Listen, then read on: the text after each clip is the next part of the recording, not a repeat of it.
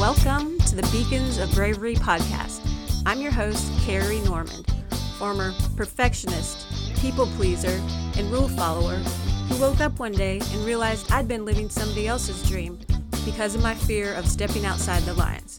That's why I started this podcast to interview authors, entrepreneurs, and everyday people who learn to overcome their fears and obstacles in order to live the life of their dreams, shine the light on how we can live the life of our dreams.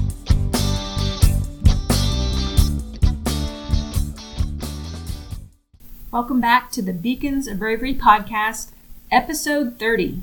Woohoo! We've made it to 30 episodes it's a milestone to me because they say most people who start a podcast last about seven to 10 episodes before they get pod fade, which means you start out strong and then just peter off from there because you don't have a large following. But it doesn't happen overnight. But if you've been enjoying this podcast, please subscribe because let me tell you that I have committed to producing at least 100 episodes. So we've been going just about six months to get the 30 episodes. And I'm going to keep on going because I love doing it and I love hearing from you. And although we have a mostly US audience at this time, I see you, UK. I see you on my statistics and I want to know who you are. So message me if you are in the UK and you listen to this podcast because I see your downloads and I want to hear from you. But now on to today's actual show. I want to ask you Have you ever found yourself at a crossroads or when you had a big decision to make? It could be where you're going to go to college, what career path are you going to choose, whether to start a relationship or end one, whether to change jobs, whether to start a business, where to invest for retirement, any of those things, whatever your decision might be. In this episode, we'll talk about leaning into your fears in order to make those type of decisions. As Joseph Campbell said, the cave that you fear to enter holds the treasure you seek. Let me say that again. The cave that you fear to enter holds the treasure you seek. A lot of times it's the thing we most fear that's the direction that we need to follow. Most of us have options when we go to make a decision.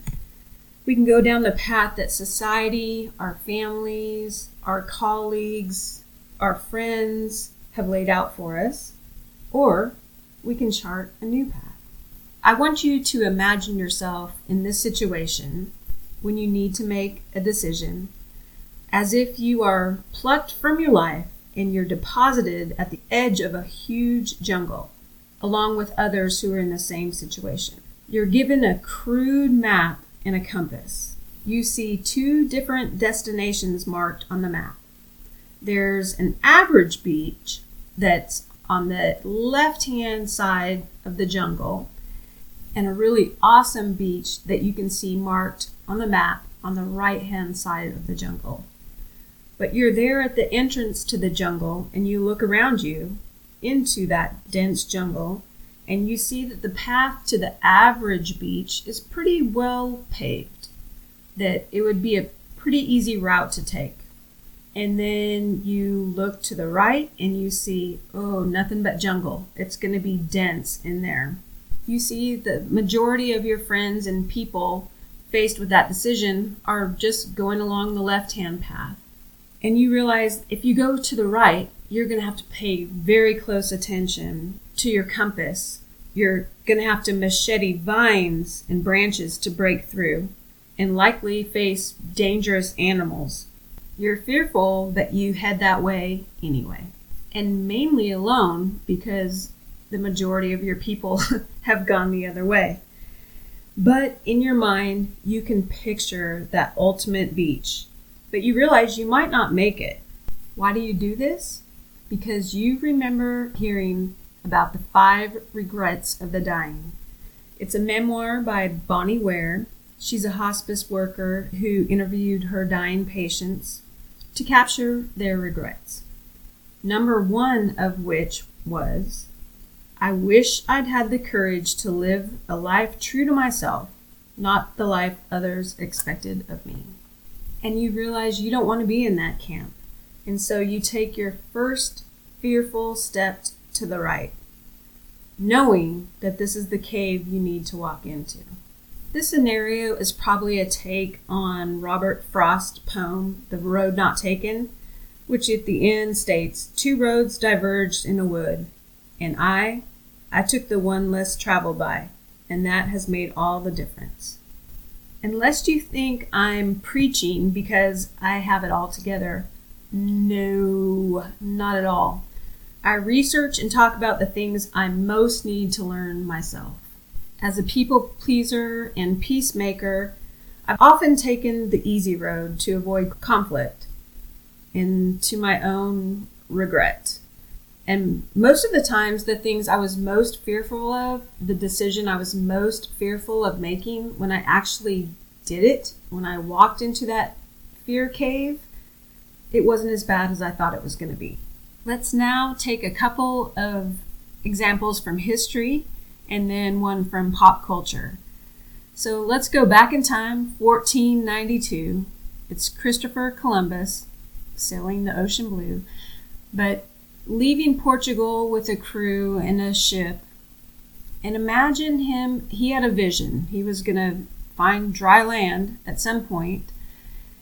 But imagine on day 30, 31, 32, when there's still no land in sight. Imagine the crew getting restless and being like, We're out here for nothing. What are we doing? But he had a vision in his mind that there would be land and so he had to keep the crew going until, in fact, he did find land. Sometimes I just like to think about those dark, dark nights. I mean, this was way before electricity. Hopefully, there were stars out there, but still, I mean, I'm sure there were storms, there were waves, there, there was seasickness, and keeping a crew together to reach the ultimate goal. Whether it was good or bad in the end, but the goal was achieved, even though it was very far fetched. Then let us go to George Washington Carver. Born in the U.S. in the mid to late 1800s to a mother who was a slave, but then he turned to be a scientist and he was interested in plants and soil and all of that in a time when this wasn't really a thing. And he figured out that in order to have good crops, you need to needed to rotate the crops. So he tried to implement this in the south of the US where they mainly grew cotton and they noticed the yields were going down, but the farmers thought they've been doing it all this time, they knew the best way, and he tried to introduce the the notion of crop rotation based on the chemistry of the soil. So he taught them to plant things like peanuts and sweet potatoes and soybeans and stuff on all alternate years in order to eventually yield a better crop. This is at a time when none of this was being done. It was totally new. When everyone was zigging, he was zagging. You know, everyone thought the path to do farming was this one way and he showed another way. And even though he lived a pretty humble life, he is well known for it to this day, has a statue of him and all that because he innovated and went outside the norm. And I'm sure he had fear in doing that fear of being an outsider, of not belonging, of introducing things to people who've always done things a certain way. And yet, he had the conviction and the evidence to back it up. And then let's go to a more pop culture example, even though it's probably from the 80s and 90s. Who remembers the movie Karate Kid? The original, of course, I feel is the best. But remember, Daniel was a kind of outcast boy who needed some help. And he was going to have to fight with karate.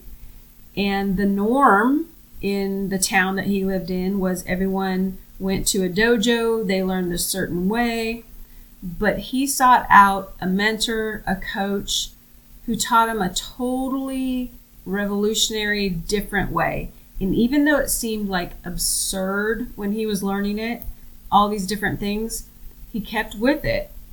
And because of that, he was able to defeat the bad guy, we'll say, that was going the traditional way. So, what if, thinking of all these examples, what if curiosity will conquer fear even better than bravery will? As James Stephens said.